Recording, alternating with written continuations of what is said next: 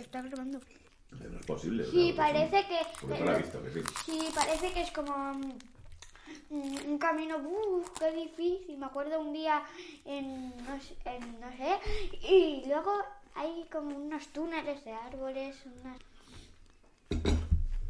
Pero es que lo que digo yo que es que un día fuimos como por unos escalones, ¿no os acordáis? Que luego fuimos a un sitio que había como un túnel de piedra que te ponías ahí así. Tenemos fotos de esos que nos poníamos en... Ah, bueno, tú dices en las tuerces.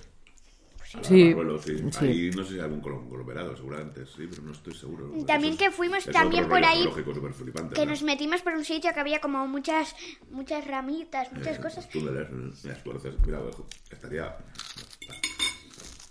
Pero eso es barruelo, ¿no? Desparenteado. Ah, por cierto, Es estábamos sin mascarilla. eh, pero- Bueno, vamos es a hacer vamos podcast ya que me aburro. Pues ya tengo la solución. No es ni bienvenidos, ni bienvenidas, ni bienvenides. Bienvenido al podcast de Al otro lado de voces, al otro lado de la radio, de Aurora Locutora Julieta, locutora. Y papá. y Thor el Locutor. que no le gusta nada, por cierto, a papá decir que es Thor el Locutor. Pepita, la otra, ¿cómo se llama? La que se pone. Pulgarcita. Pe- no. Pepita Pulgarcita. Hace mucho que no lo vemos. Hoy comenzamos un día que estamos desayunando y es sábado 10 de abril. ¿Qué fecha más bonita? Comenzamos el podcast Voces al otro lado del argallo. Ah, por cierto, os voy a decir una cosa. Lo que estamos desayunando es. Eh, ¿Cómo se llama eso? Eh, Pues empezamos bien. Eh, bueno, naranja, kiwi, luego en otro plato, fresa, arándanos y luego en otro plato tostada y yo me he comido una de miel y, y mantequilla. Y ahora me voy a comer La pasiega de Peña Pelada. y yo y luego yo me voy a, a, a comer otra de mantequilla y mermelada. Que me lo ponían a, a mí en el campamento que hacía en Madrid.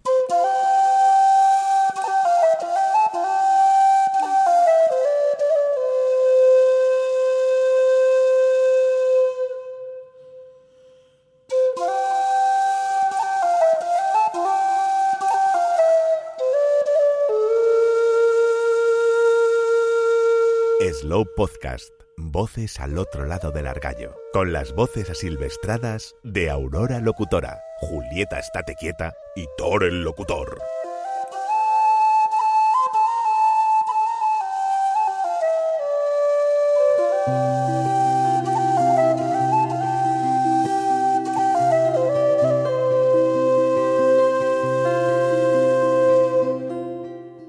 Vamos a empezar hablando, como no tenemos guion, de una recetuca muy fina, fina, que nos hizo hace poco Alain Auradón, el cocinero de- del negocio Aurora Locutora, que son patatas con verdel. Ah, bueno. Y como estamos recibiendo Ah, muchas... sí, yo ayer eh, eh, comí eso en la cena calentito, aunque pica un poquito, y porque ha hecho mucha esa, aunque es malo para la voz.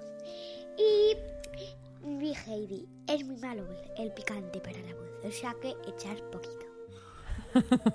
Bueno, No está demostrado eso. Yo no soy nada de Sí. picante, además, pero mm, todo empezó, mira, por ti. Hace un año o así, ¿no? Nos recomendó em, la chica del herbolario Sí. que le diéramos... Ah, no, que hiciéramos unos aceites con... Cayena. Con cayena y otras cosas. Ya no me acuerdo ni para qué. Para el estómago de Julieta. Bueno, un, un tónico. Hicimos unos aceites muy ricos. O sea, pusimos a macerar eh, un aceite bueno, en un aceite bueno, mejor dicho, guindillas, o sea, cayena y más cosas. Se me ha olvidado todo ya. Ajos. Está muy bueno luego el aceite. Y nos dijo que bueno, que echar un poquito de picante a las comidas está bien. Y yo, que soy muy cobardica con el picante, he descubierto que, que echando un poquitín, ya sea molida la cayena o una cayenita en algún guiso, en alguna cosa, le da un toque que sí me gusta. Pero, pero a a- veces te cebas. Sí, bueno, no me da, yo qué sé, es que depende del tamaño. Entonces, un guiso que estoy haciendo últimamente, que es bueno, una marmita de verdel, pues el otro día eché dos guindillas y quedó un poco picante de más. Aún así, este se lo comió sin pestañear. ¿Y cómo es la receta, señor Auradón? Pues muy sencilla. O sea, al, al tener sobreabundancia de verdel, eh, que está barato y está entrando ahora, es la costera del verdel y del boquerón, pues compro, cuando voy a la pescadería, compro un montón de verdeles. ¿Verdel se dice también así en Madrid? Verdel, es que, a ver, sé, a ver. Bueno, a ver, es que es, una, es un tema. Es un tema este. Es un pez de la familia de los túnidos. Y es. Hay cosas, cosas muy parecidas que son el verdel, el jurel y la caballa, ¿vale? Luego están los chicharros, que ya no es, que ya no es lo mismo, pero son de la misma familia. Y es, es de la familia de los túnidos, porque es eh, un pescado azul. Entonces aquí se llama verdel y es eh, la caballa. Pero la caballa no es exactamente lo mismo, es más del sur, bueno, yo qué sé. El- aquí lo que entra en el puerto de San Vicente la Barquera y lo que nos llega por aquí eh, a toneladas es verdel, que son unos peces muy bonitos, muy sencillos, eh, con unas irisaciones verde azuladas preciosas y están a muy buen precio y son muy sanos y muy ricos. Entonces yo cuando voy a la pescadería compro unos cuantos, le digo a la pescadera que me saque los lomos me- y luego en casa lo, lo arreglo un poquito más con un cuchillo bien afilado, eh, saco lomitos pequeñitos sin la espina del medio ya ni ninguna, ¿no? Entonces eso me enseñó Antonio, mi cocinero de quitas la cabecera. espina y la pones en el medio de la nada y luego ya tienes dos lomos. Sí, eso. A veces se te queda pegada un poco la espina. Sí, es que me vio limpiarlo el otro día. Eso me enseñó Antonio, mi cocinero de aquí del Camino Real, con el que trabajé. Y con eso hago yo de todo. Entonces el otro día tenía muchos verdeles y a veces cuando... Ah, ahí me dio- déjame acabar, Julieta. A veces lo que hago es escabecharlo, pues, así lo tengo escabechado y ya me quito en medio pescado fresco y lo dejo hecho para consumir. Y el otro día digo, ¿por qué no lo hago con...? Ah, bueno, claro, porque lo vimos en la cuchara del Camesa, que lo pidió Aurora. Que nunca se me había, fíjate, nunca se me había ocurrido eh, usar el verdel para un guiso, ¿no? Que al fin y al cabo, ¿por qué no? Si haces una un marmitaco de, de bonito, pues de verdel también, que es muy parecido. Y nada, lo hice y está buenísimo, lo he hecho ya dos veces. Eh, lo que hago es un sofrito primero de cebolla, pimiento, puerro, lo que tenga por ahí de verduras, incluso calabaza hecha un poquito. Una vez que está bien sofrita esa verdura, añado las patatas, eh, cortándolas, chascándolas así un poco, ¿vale? En trozos no muy, no muy grandes. Lo junto todo, o sea, lo sofrí un poco todo junto, enseguida se suelta el almidón y se empieza a pegar. Ahí añado agua, lo pongo a cocer, sin pasarse de cantidad. Y cuando ya están las patatas cocidas y está ya el guiso ligadito, a última hora añado los lomos de verdel, apago, tapo y retiro. Entonces eh, hay calor suficiente para que los lomos de verdel se hagan y se integren con el...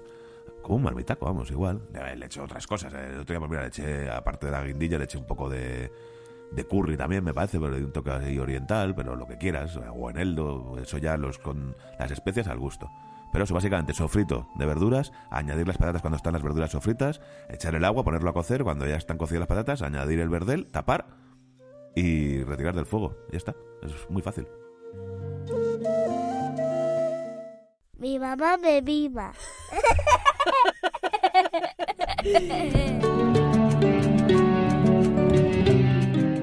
y ahora la sección de Julieta locutando eh, mitología griega. Las historias más bellas de la mitología griega que si tenéis hijos o vosotros mismos tiene unos dibujos súper bonitos y también tiene muchas letras y lo podéis leer, aunque son como todas las historias, casi todas las historias, solo que mm, como para niños. Y está muy, muy chulo. Las historias de la mitología griega contadas para niños. Sí. Y bueno, y que la muerte de Aquiles, a Aquiles le quitaron una esclava, por eso ya no quería combatir más. Entonces su mejor amigo, que se llamaba Apolo, ¿no? Patroclo. Patroclo, Es que es difícil, ¿eh? Vaya eh, nombrecitos. se disfrazó de Aquiles. Y entonces Héctor fue y mató a Patroclo. Muy bien. Y entonces, como mató a Patroclo, luego mm, y todos se quedaron asombrados, entonces le quitaron el casco y era Patroclo. Entonces, Qué sorpresa, ¿no? sí. Cuando quitan el casco pensando que habían matado al gran guerrero Aquiles y resulta que era Patroclo. Entonces, Aquiles cuando se dio cuenta ya le daba igual eso, porque Mm, bueno. no, porque no quería. Aquiles y Patroclo eran súper amigos. Claro, por eso. Y entonces se enfadó de mucho, ¿no? Se vengó de Héctor y Héctor estaba. ¡Yupi, yupi! Porque, claro, había matado al amigo de Patroclo. Claro. Entonces. mm, Al amigo de Aquiles.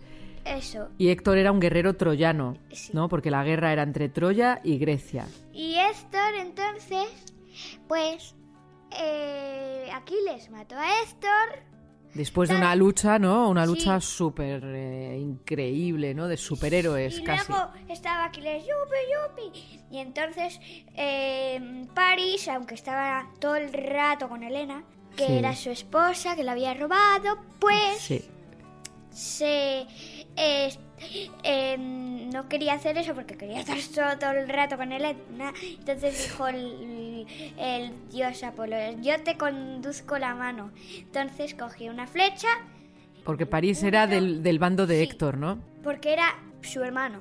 Mm. París y Héctor eran Ah, hermanos. vale, vale. Entonces Apolo le puso la mano así y justo le llegó al talón derecho de Aquiles. ¿Y qué pasaba con el talón derecho de Aquiles? Que era su punto inmortal, porque seguramente Su su, madre... punto mortal. Mortal. Ah, porque, Su punto débil. porque seguramente su madre le cogió de ahí para mojarle entero. Entonces, eso paró. Muy bien, hasta aquí la sección de Julieta y la mitología griega.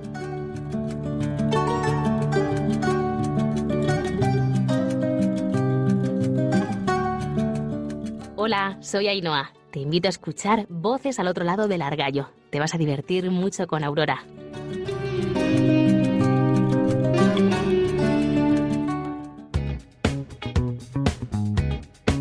Y ayer entrevistamos a un gran músico de aquí que se llama Ramón Bueno y que ha estado girando por un montón de sitios del mundo con sus temas folk de Atlántica, que es uno de los grupos ¿no? que, que más suenan aquí en Cantabria, por lo menos. Es el profesor de música de Julieta, ¿verdad, Julieta? Y estuvimos ayer con, con él eh, hablando de mil cosas súper interesantes sobre la música, sobre vivir en, el, en un pueblo y sobre todo lo que nos gusta a nosotros, emprender, porque él tiene una escuela de música, en comillas, que comillas en verano, pues eh, es verdad que es una marabunta, pero no es un sitio en invierno mm, en, es un pueblo efectivamente que pasan las bolas del desierto, con lo cual ha sido muy valiente por su parte eh, en, eh, él en crear esta escuela de música que le va bastante bien. Es muy, ¿cómo se llama? Eh, que hace muchas canciones de amor.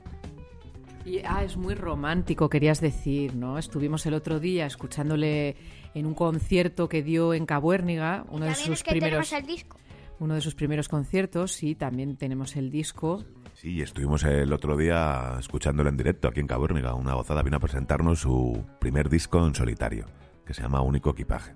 Y era de los primeros conciertos que da después de, este confinamiento para los músicos. O sea, que además, bueno, estaba un poco nervioso porque había presentado el disco en su pequeño terruño, en Ruilova y en Comillas, pero aquí salía de su zona de confort, digamos, con sus conocidos y tal, y bueno, salió muy bien, la verdad, el concierto. Es el último moicano de los folk, de los folkies, porque yo creo que quedan pocos como él, ¿no? Con ese amor a su tierra, a las raíces y que quiera expresar en su música todo lo que todo lo que le fascina de su tierra, porque bueno, pues hay gente de aquí que ya está muy acostumbrada a ver todo verde y no le da tanta importancia, pero ah, luego hay gente muy enamorada de su tierra y tenemos la suerte de, tener muchos cerca y uno de ellos es Ramón, es uno de nuestros protas de nuestra propia película, ¿verdad, Julieta? Porque, pues bueno, todos los lunes los ve- lo ve Julieta en su escuela de música. ¿Qué es lo que tiene la escuela de música de como logo? Un gato, porque a los gatos cuando tocas bien el piano se acercan a ti porque como como lo tocas bien se acercan a ti porque como tienen un oído muy bueno se quedan ahí como dormidos pero si los tocas mal a mi con mala prisa no mm, se van Qué bien. ¿Y cómo es tu profesor de música? ¿Cómo es para ti? ¿Qué tal te enseña? Bien y hay a veces que yo estoy haciendo solfeo solfeo es poner por ejemplo él me pone unas notas y yo tengo que poner do mi y o unos compases de 2x4 o 3x4 no 3x4 o 4x4 a veces canta y a veces toca el piano mientras yo hago solfeo pero a veces ¿Y tú crees que canta bien? sí pero toca el piano mejor Ah, sí, por cierto, en la, en la tienda de la miel de Cabezón, que hay una, podéis comprar el disco de Ramón. Y también lo podéis, los que seáis cántabros, podéis comprarlo en Cabezón de la Sal y en otros muchos sitios. Pero los que seáis de otras partes, porque nos pueden escuchar hasta en Latinoamérica, fíjate lo que te digo, Julieta, lo podéis adquirir en su página web. Y la verdad que es un discazo. Si os gusta el acordeón, Y el piano. el único equipaje. El acordeón y el piano son los protagonistas de este No. disco. Y El nos, acordeón. y nos gusta porque se pone en valor un instrumento tan bonito como el acordeón que siempre ha estado un poco en segunda fila. Y una canción la canta Nando Agüero en el disco. Exactamente. Es muy conocido, ¿no? Es, Nando Agüero es muy conocido, pero no es el Nando que tú crees. Ese es otro Nando. Ese se- estaría muy bien. Nuestro amigo de Madrid de, de por aquí, pero no, no. No, el marido de Cheli. Sí, es que el marido de Cheli es de Madrid, ¿no lo sabías? Es más madrileño que tú y que yo, porque nació en Atocha y tú en Torrejón. Entrevistas interesantes.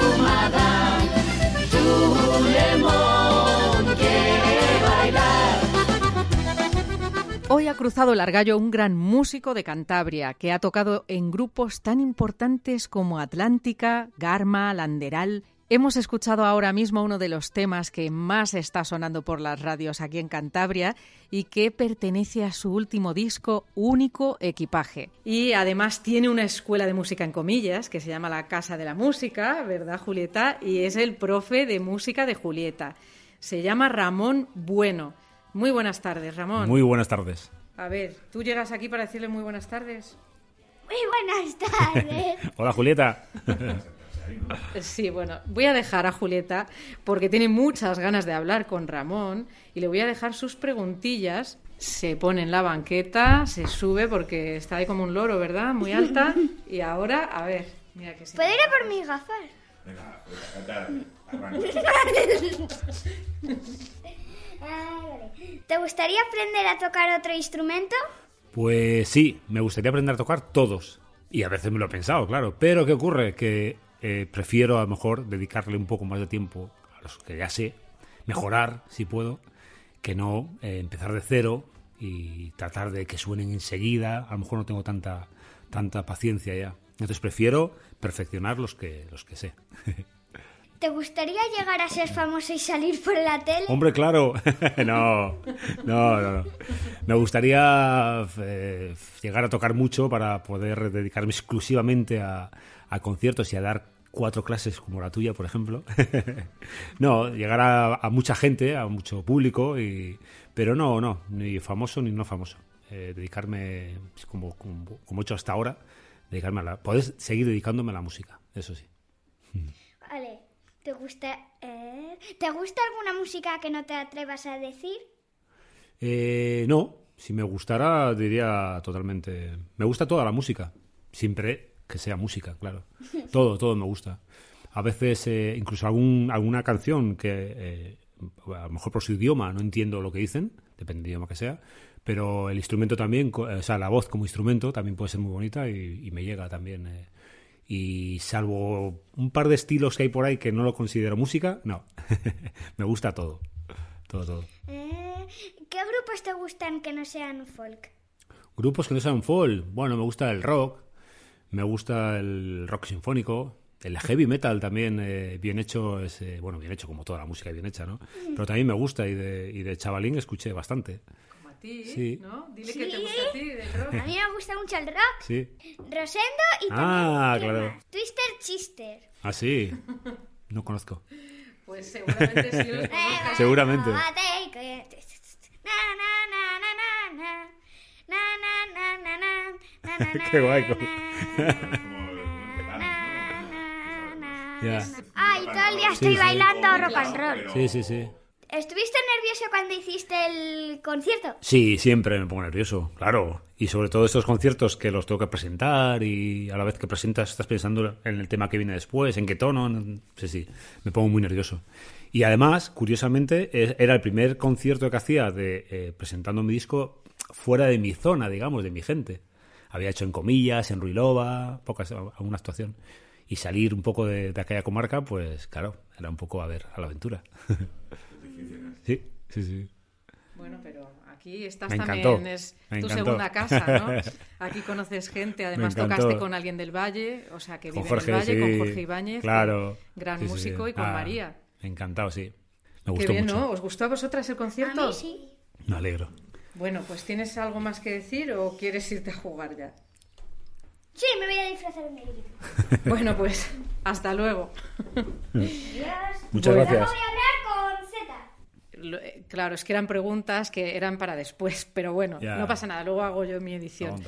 El caso es que el otro día eh, estuvimos en un concierto que diste en Cabuérniga prestan- eh, presentando tu nuevo disco y quería saber eso, cómo ha sido, bueno, ya lo has explicado un poco, pero cómo ha sido ese primer contacto. Has hecho otros conciertos anteriores, ¿no? Me has dicho en, sí, en estuve en una bodega que curiosamente tiene ahí mi hermano. Y Ah, la de Miradorio, sí, la conocemos. Fue muy bonita esa noche. Estuvimos en Ostras, ahí para conciertos es, Buah, es una chulo, ¿eh? gozada en cuanto, en cuanto levante todo esto. Sí, sí. Pues está- eso tienes que publicitarlo porque entonces nos hubiéramos acercado. Nos puso bueno porque era un poco todavía con, con, con las restricciones de- de- Ah, vale. Claro, entonces no, Ah, no queríamos, en fin, a ver, a ver qué pasaba. Y genial, ¿eh? La gente se comportó una, una gozada. Hay mucha gente joven y, y, y nunca sabes cómo puede, ¿no? Pero nos puso ahí entre las viñas el escenario y... y sí, ujú. hizo una noche espectacular, estuvimos ahí dos horas tocando. y- Joder, qué envidia. no, una, una gozada. Y luego la presentación un poco, entre comillas, pues, fue, fue en comillas que me llamó el ayuntamiento para, para tocar. Digo, ah, pues os presento el disco que estoy, que Claro. estoy sacando ahora, haciendo. Y entonces pues os digo que un poco la primera fuera de mi, de mi gente, ¿no? que siempre te sientes más respaldado, Claro. pues fue en Caguérniga aquí. Pues qué bien. Claro, sí, sí. Pues oye, encantado, es un honor, Mm, la bien, verdad. bien. Eh, ¿cómo, ¿Cómo ha afectado, todo el mundo sabemos que ha afectado el tema de la pandemia a los eventos musicales, a los conciertos, pero queremos saberlo de primera mano, eh, que tú lo has vivido en tus carnes, cuéntanos cómo es desde dentro, desde un músico, cómo lo estáis viviendo. Pues es una sensación muy, muy, muy curiosa porque, eh, sí, verdad, lo hablamos entre más músicos, es como que, que no sabes quién eres, no sabes si, si de verdad, ¿eh? Eh, yo desde chavalín siempre he estado tocando, ¿no? Y, y prácticamente dedicándome al 100% de, o sea, dedicándome eh, como trabajo, ¿no? A, la- a la música. Y de pronto llega ahora que te tiras un año sin tocar y sin pensar en ello, ¿no? Sin pensar en conciertos. Entonces es como que pierdes tu identidad, no, no, eh, a veces te eh, lo piensas así, ¿no? Mirando por la ventana como una tarde lluviosa como hoy y, te, cuesta, te cuesta decir, pero qué, qué- esto ya, ya paró, ya no soy músico, ya, ¿sabes? Entonces sigues tocando en casa, te, eh, sí, ¿no? Porque al final también el instrumento es muy bonito tocarlo para ti. Pero, pero sin el aliciente del, del concierto, eh, ya te digo, es, es, algo, es algo raro, es muy curioso, muy curioso. Espero que, claro, que seamos todos fuertes y, y nos dé alas para, para salir ahí fuertes al escenario, pero, pero sí, te toca, te toca un poco así, sí. Te- no sé si decir que te deprime, pero ya te digo, pierdes el ritmo, pierdes el ritmo, sí, sí, como si fueras un atleta y dejas de competir, ¿no? Es, es Claro, una sensación rara. Tú sí que has estado en activo todo el tiempo desde que llevas en la música, ¿no? Sí, desde, fíjate, yo empecé a tocar eh, con mi hermano el, el pito y el tambor, ¿no? El pinto montañés. Pues empecé desde los 10 años. Y bueno, pues sigues estudiando y cuando llega el verano, en las zonas eh, costeras, la zona turística, siempre los amigos nos buscamos la vida para, para trabajar, que si en un supermercado, en el camping, no sé cuánto. Y yo tuve la gran suerte de, nunca buscar trabajo porque siempre tocaba en verano, de pitero, o sea, me, me recorría toda Cantabria. Y, entonces luego lo empalmé con, con los grupos y demás, ¿no? Ya un poco más profesional, hasta, pues hasta el día de hoy. Entonces, por eso ha sido mi primer verano, puedo decir, desde que tengo 10 años, que, pues nada, que te vas a dar un paseo a la playa y dices, pues para casa, ¿no? Sin pensar en el concierto que te, que te espera esta, esta noche. Por eso digo que, que dejas de ser un poco tú. Es, es curioso, sí. sí, sí. qué sensación. Sí, Pero bueno, también nos ha pasado a los espectadores, ¿no? Porque Ya. yo creo que la música es importante para todos. eh, sí. y, y escuchar conciertos en Sí. directo. ¿Tú Yo- crees que, que- sí. que la gente también está un poco huérfana Ah, to- de, eventos? Totalmente, vamos, me lo dice la gente. Yo, fíjate, eh, una vez eh, tengo una anécdota que, que me gusta salir a correr por los montes de Ruiloa y salí un domingo por la mañana, no sé si te lo he contado alguna vez, y de pronto escucho el, el altavoz de la iglesia, que siempre pone música clásica en Ruiloa. ¿Ah, sí? Es un Ah, puntazo. qué punto. Pues antes de la misa, un- eh, casi que una hora antes, te pone música clásica y voy por el monte. pero eso Sí, hay sí. que ir a oírlo. Sí, sí, sí, palabra, ¿eh? Y empiezo a escuchar el altavoz de la iglesia y digo, ¡buah! ¿Pero qué es esto? Parece que, que, que hemos salido, ¿no? No hemos salido, ni mucho menos, pero bueno, una alegría. Mira, Ya. el otro día de tu concierto que ha sido el, el- el Viernes sábado, pasado, o eh, viernes sábado, sábado, sábado, bueno. sí. Estábamos por la tarde, por la mediodía y por la tarde en casa de, de Nico, eh, que está Sí. más o menos cerca, pero Sí. no tan cerca, y de repente digo, uy, se oye música, se oye música.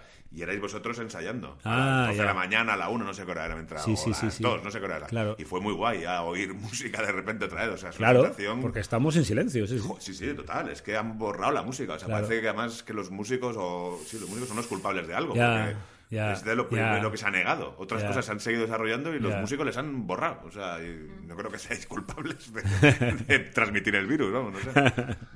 Pero que no. Hombre, yo creo que es igual que la hostelería Sí. por el tema de que, que tiendes al Eh, se holgorio, junta, sí, se sí, junta sí. mucha gente. Y ha seguido, eh, enseguida. O sea, los músicos. Sí, lo de los músicos es verdad. música hay un- Sí. una No. razón contra eso, ¿no? Un poco. ¿Sabes qué ocurre? Yo creo que, lógicamente, el, el- el- el promotor, programador, el alcalde, concejal, quien sea que organiza conciertos, pues como no tiene la obligación de organizarlo, pues dice, uy, quieto, yo no me meto en un marrón, pero de, de aquí animo a quien pueda escuchar que, que no hay ningún marrón, no hay ningún marrón. Yo los conciertos que, los pocos que he hecho, incluso en Oviedo el año pasado y, to- eh, to- y todo en septiembre, ha ido todo genial. En comillas, éramos 200 personas, todos sentadines, tomaron teléfono a todo el mundo y no hubo que llamar a nadie, ¿no? O sea que no pasa nada. Sí, que se puede hacer. No pasa nada. Y sobre todo ahora que ya viene el buen tiempo y en la calle y mascarilla, nada, yo creo que sí. Nos creo seguimos dando sí. cuenta, ¿eh? Iremos al final eh, viendo que esto es un poco normal y nada.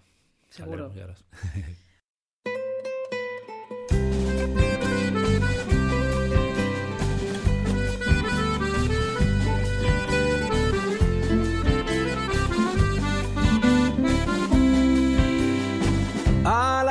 del mar me dijiste adiós y esperando a que vuelvas me siento en el muelle y me dejo llevar por las olas y el sol, por la brisa del mar que me enreda en tu pelo. Soy un marinero y no puedo arribar volverán a tocar por San Pedro aquel vals que una noche bailamos sin decirnos nada, sentimos volar.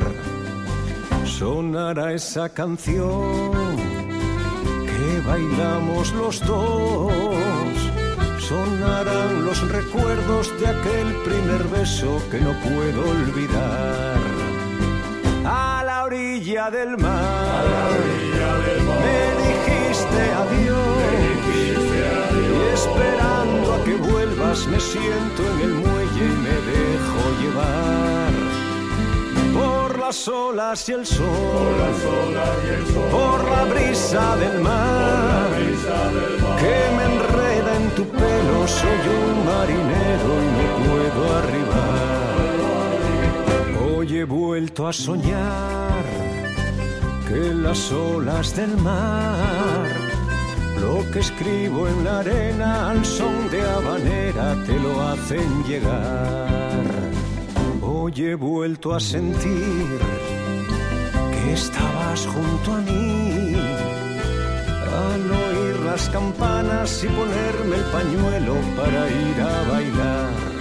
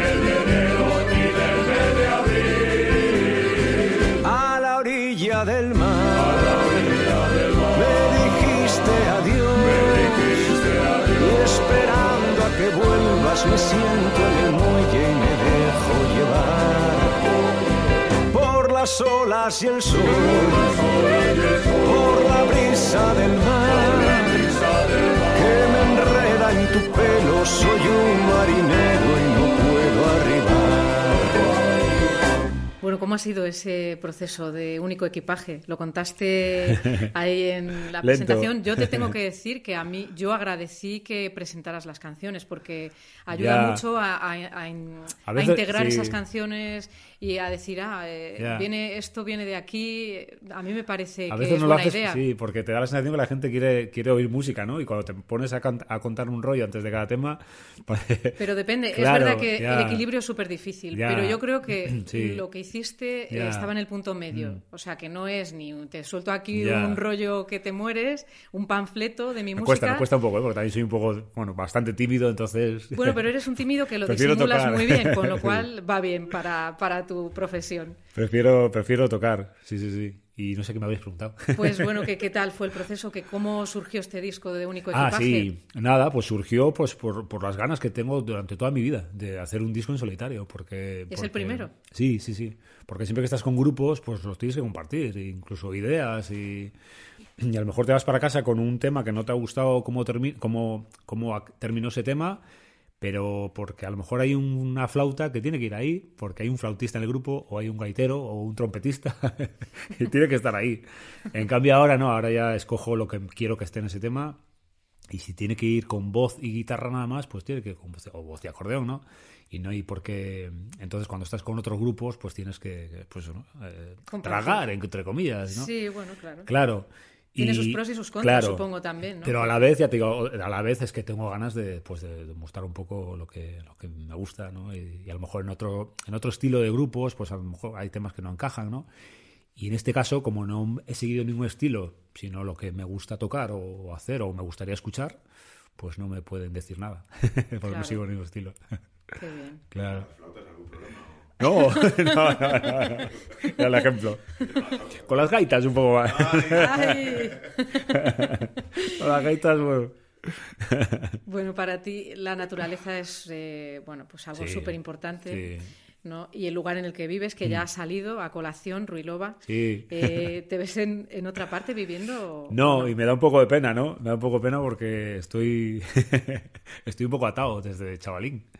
¿Qué, Ah, qué significa Ruilova para, para ti? Pues, Porque pues tienes no, un tema además que se sí, llama Ruilova sí, en el disco. Sí, sí, tengo que tener cuidado porque estoy haciendo muchos temas que van un poco dedicados a Ruilova. y- Y va, va a llenarse de claro. turismo. No, a lo mejor soy un poco pesado. no. Pues Ruilova, eh, eh, siempre lo digo, cuando me dicen que es muy bonito, digo, no, no creo que sea más bonito que cualquier pueblo, como estamos hoy, cualquier pueblo de, de Cantabria. Pero la, jo, la gente sí, yo la gente, pf, no sé, les quiero un montón. Siempre me he sentido querido en Ruilova y, y mi padre siempre, siempre fue un tío ¡fua! que le quería a todo el mundo y, y él así me lo transmitió.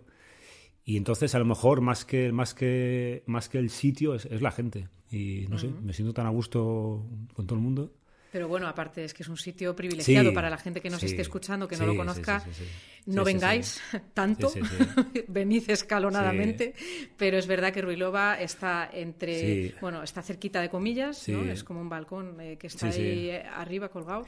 Y de hecho tiene un mirador que hablaste Claro, es que, sí, lo bueno no lo conocemos, un mirador eh, Miradorio, como la bodega. eh, como la bodega, Gabriel, Miradorio, sí. pues nunca hemos ido y ¿Sabes qué es lo bonito de Ruilova? Que a mí me gusta tanto que tienes el, el mar y la montaña.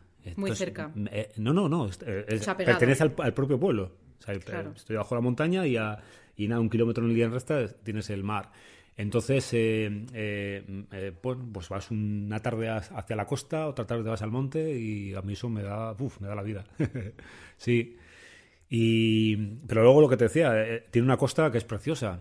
Pero ayer casualmente me he ido caminando hasta Santillana sin tocar la carretera por toda la costa.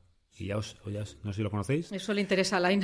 Pero es, es flipante toda la costa de Cóbreces, de Toñanes, de Oreña. Nos metemos, pero nos perdemos un poco. A ver, es que es, es- creo que justo eso, entre Cóbreces... Sí, de volado para allá es, es alucinante. Pero No conocemos el volado ese. No, el volado no está nunca. Uf, pero bueno, pues- así ya lo pues descubrimos. no tardéis. Ya, ya. Que es de las únicas eh, zonas de costa vírgenes de Europa. Fua, es- sí, sí, no hay es que es Hay espectacular. prados ¿eh? de pasto, pero desde No, Cóbreces no. hasta Santillana del Sí, Mar sí. no hay una sola construcción en una franja grande. Sí. Eso es una pasada. Pocos sí, sitios sí, hay, sí, ¿eh? sí. Porque Asturias, Sí, sí. la propia Cantabria, Sí. Galicia, por no hablar de Levante, todo Sí. el litoral está Ya. forradito. No, no, no, y ahí no hay nada. Y hay unos caminejos que te No, quedas no, locos. no. Estuvimos el otro día con la niña y vi un prado que bajaba lleno de dientes de león hasta el mar. Mm. Ya, ya. Pero un prado gigantesco. Ya, o sea, ya. de- de Cerca del 200 volado. metros. Ya, ya. Sí. Pero nunca llegamos al volado. Bueno, va, Siempre pasamos, otra ah, vez. Era por ahí. Sí. Ya. Nunca hemos entrado, bueno, ya entraremos a esa zona de costa, eso es una Sí. locura. Y que puedas hacerlo andando, como dices tú, o sea, Por eso te digo que toda la costa es, es preciosa. Entonces el trocín que me ha tocado a mí también. Pues cómo no te iba a gustar Ruilova, es que no estás en, yo qué sé, en otro Sí, pero a lo mejor alguien te cuenta experiencias, ¿no? De que se ha ido una temporada a vivir a no sé dónde, a no sé cuál, y yo entre la familia y el pueblo y la gente, pues no. Es que No estás he en, el, en el sitio donde todo el mundo quiere ir de vacaciones. Sí, Entonces, pues claro, claro, también ya. supongo que no todo el mundo lo valora, porque también Ya. es verdad que eh, aquí en Cantabria nos hemos encontrado gente que, bueno, pues que le parece todo más normal, ¿no? Bueno, sí, claro, la costa ahí y tal. Eh, puede ser normal, que les parezca normal, pero me gusta encontrar gente No, que lo vive, Sí, sí, sí. como por ejemplo Nico y Laura o tú, que es como vivimos aquí y lo aprovechamos y, y lo disfrutamos, ¿no? Sí, además tengo amigos que, de- de- que son de la infancia, con dos o tres años, ¿no? Que somos como hermanos, somos cuatro o cinco y que nos hemos quedado ahí además. Entonces todo eso une, la familia también, ¿no? Mi, mi madre, mis hermanos, a los que se han quedado ahí. Yo qué sé, no, no tengo intención de, de irme. Qué bueno, sí, qué bueno. sí, sí. Eh, bueno, ya nos has contado que te dedicas a la música desde que eras pequeño. Sí, sí, sí. sí. Que te gusta además la música de raíces, tradicional. eh, Sí. Primero de- empezaste por ahí y luego saltaste a la música clásica. Sí, bueno, la clásica un poco por obligación de conservatorio, pero sí que es verdad que una vez que entras en la música clásica, buah, es un mundo que te enseña mucho, te abre muchísimo la mente, los conocimientos musicales, pero, pero sí que fue un poco pues, por el conservatorio, ¿no? Pero sí, a mí realmente la que me, me llenaba y me ha llenado siempre la música tradicional, a lo mejor la de pandereta pura y dura hasta, sí, hasta la más la más celta, ¿no? Que se puede llamar aquí, lo más... Y no sé por qué, la verdad. No, el no sabría. tema de Ruilova es con panderetas, ¿no? Sí, empiezan los picayos, con una- unas panderetas de picayos. Sí. ¿Qué son picayos? Explícalo. Los picayos son mm, dan- los danzantes que, le baila, que bailan con, con castañuelas también. Y están las chicas tocando la pandereta y ellos son los, los que bailan, ¿no? Sí, ¿no? Pues cuéntalo, cuéntalo. Es que Alain ha sido picayo de esos. Ah, claro, claro. Pero las castañuelas no llega a tocarlas, o sea, pero... Eh, No, no es en todas las zonas. Este, claro. Hacíamos la danza de Ibio y alguna otra. Ah, sí, hombre. Con los palos. En el Claro. colegio que iba de pequeño, eh, pues yo estaba apuntado Claro, a danza, vestidos de blanco Claro, y todo. claro, y me encantaba. Me sabía varios pases y tal. y Sí. las chicas tocaban la pandereta y nosotros con los palos se, hacía esa construcción, ¿no? Ibas hundiéndolos hasta que llegabas Sí. a un punto que hacías como casetas, una sí. casetilla, Sí, luego sí, sí. un... un- Sí. una especie de plataforma en la que levantabas a alguien. A alguien, eh, sí, sí. Era divertidísimo, o sea, Sí, sí, sí, y sí. con música, o sea, genial. Claro, es que a ti te pega todo. Y también, y también empezaste con un instrumento, ¿no? El Sí, el requinto. requinto, sí, el pitu. sí. Ah, que es claro. como- como tú también Este, el empezaste con Pito eso. Montañés, sí, Pero, sí. vamos, es- bueno, Pero era- claro, era un Ramón ha terminado como músico. y- Es un tú no. requinto, es un requinto, Pero claro. es- pero, eh, a ver, yo estaba en la escuela de Torlavega, donde estaba el Concha Espina, Sí. debajo, y recuerdo el instrumento que nos dejaban lleno de Y llaves no- y de y no- botones y todo, que no era, madre mía. esto- ¿No recuerdas quién te daba? Uf, no. No, ¿eh? No, porque yo era ya una edad un poco ya rebelde y, hace muchos años y no sé, estuve una temporada, tardamos un mes en hacerlo sonar. Ya, sí, sí, es muy duro. Es, es dificilísimo, o sea, no es soplar y ya está, tiene una eh, Es una, madera ca- de balsa, es una, lámina, una caña, entonces es muy dura para el labio, Uf. te hace callo. Te, Sí, sí, es una pasada, ¿eh? sí, sí. Tienes que poner, eh, o sea, soplar eh, vibrando los labios para hacerlo sonar y a partir de ahí, una vez que lo has Sí. hecho sonar, luego ya Sí. tocarlo. O sea, es una movida. Sí, yo no sé en qué momento cayó aquí en Cantabria y lo- eh, las, las tonadas y canciones que se, que se cantaban pues se, se pasaron al instrumento ¿no? y, y con el tambor acompañándole y han sido la banda sonora de todas las romerías Total. habidas y por ¿Pero haber. ¿Qué, qué instrumento es exactamente entonces? Es el requinto. Es, espe- es específico. El requinto no, el requinto es de- en, en la, en la mu- en la música clásica, el, el clarinete pequeño. Ah, Eh, es vale, claro. vale, vale, vale. Yo pensaba que era un Claro. clarinete y que aquí se llamaba requinto. O sea, es No. un tipo de clarinete. Aquí que se le llama pitu, pitu Bueno, no, montañés. pitu, sí, no. Sí, lo que yo no vale. sé y creo que no, no, no quiero meterme en terreno, ¿eh? creo que nadie controla, nadie sabe de, eh, por qué, por qué aterrizó aquí, de dónde, de dónde cayó. Porque Porque en Castilla y León y otras partes, eh, lo pare- la dulzaina. ¿no? Dulzaina, Que, es- sí. que es más sencilla, yo creo, ¿no? sí, bueno, pero es más, más guerrera, ¿eh?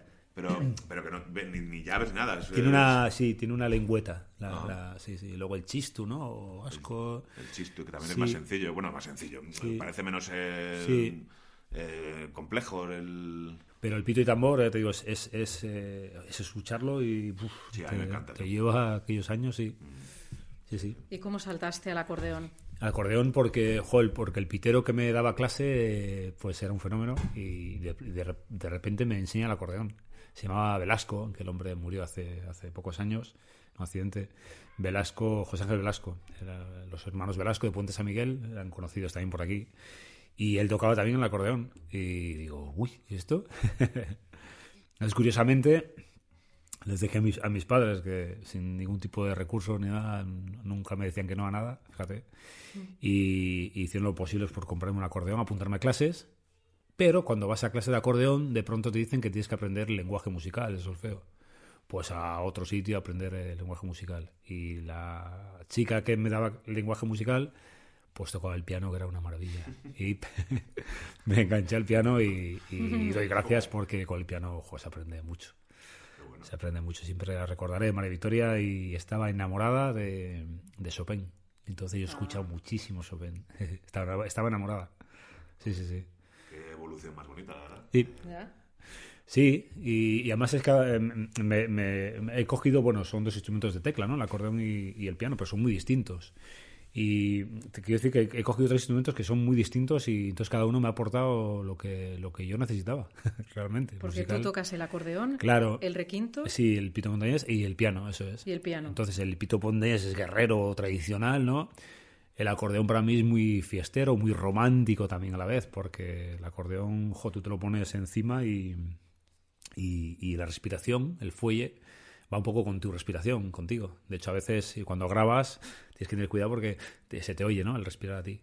Y luego el piano es que sea el rey. El piano para aprender música, aprendes todo ahí. Y luego, pues eso. Y hablando de Chopin, pues más romántico no se puede. Yo es que soy muy romántico. Ya, ya te vimos en el concierto. Nos dimos cuenta en el concierto. Bueno, ya he escuchado tu disco, pero para, para bien, no se puede usar aquí como eh, rollo despectivo. O sea, yo creo gus- que- Qué gusto encontrar gente romántica con su música, además. Pero ¿y no crees que además el folk, o sea, os lo digo a los dos, es un poco que tienes que ser romántico, Sí. ¿no? O sea, el folk Sí, llama un poco a- al romanticismo, en, ¿no? el, fo- para- en el 2021 te refieres. Bueno, en el 2021 hasta el heavy metal es romántico. ya empieza a ser romántico.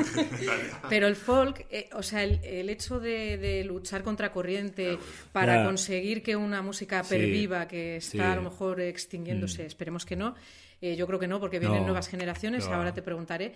Ya. Eh, es un poco romántico, ¿no? El hecho de, Sí, sí. de agarrarse a esa música de nuestros ancestros, ¿no? Supongo. Luego, bueno, las letras, las letras si escuchas hay muchísimas de amores y de... sí, sí, ¿eh? Es total. La gran mayoría son de... Sí, sí. Algunas verderonas, ¿no? Bueno, hombre, claro, claro, ahí claro, la claro. letrilla, que madre mía. Pero estamos hablando de romanticismo. Ya, ya, ya. Pero sí, sí, sí, claro, claro, claro. Totalmente. ¿Qué, qué músicos eh, has escuchado? ¿Cuáles te han influido? De la música tradicional, pues no sé, empecé con grupos eh, así bastante, eh, yo qué sé, mi, mi- mi- Miradoiro. A ver, que me confundo con la bodega. Ya, Cuidado. a ver, yo tengo un jaleo con eso también. Miradoiro. que hablo mucho con algunos músicos y me llama mucho la atención porque, bueno, yo soy una música frustrada como casi muchísima gente, supongo. Por eso me gusta que, que Julieta por lo menos tenga unas nociones para, por si acaso, eh, tira por ahí, porque creo que, que sirve a todos los niveles, a nivel matemáticas, a nivel eh, conceptos abstractos, ¿no? El lenguaje musical me parece súper importante, es un lenguaje universal, cosa que también es es súper positiva. Más. Vamos, eh, para mí es, solo son ventajas, ¿no? Mm, pero hay como una especie de, no diría dos bandos, pero sí dos maneras de llegar a la música, ¿no? Y a veces están un poco enfrentadas. Eh, ¿Cuál es tu opinión sobre esto? Hay algunos músicos que tienen esa chispa y que sin, sin ir al conservatorio Mm. ya se ponen a tocar y parece que les sale de dentro, que dices, jolín, qué suerte, ¿no? Porque Mm. Sí. eso me parece que es un don, ¿no? Y hay otra gente que viene de conservatorio. Y Mm. a veces unos, porque yo he tenido muchos amigos músicos y Mm. tal, cuando era joven, muchos amigos heavies, que Sí. yo, yo iba ahí detrás de ellos, ahí como la, la groupie. Sí. Y, y había de todo, ¿no? En el grupo, unos que eran de conservatorio, otros Sí. tal, y, y la verdad que cada uno tenía lo suyo, o sea, no sé, Hombre, sí. pero a veces eh, a los que tienen ese don dicen, jo, es que el lenguaje musical a veces te, te mata un poco la creatividad, porque como que estás mirando demasiado la partitura y no te permite crear, son menos Mm. Sí, sí. creativos Sí, la. Mm. gente que, que- que hace el lenguaje musical. Y te quería preguntar qué opinas de eso. Hombre, me, me has, me has, eh, nombrado los dos extremos.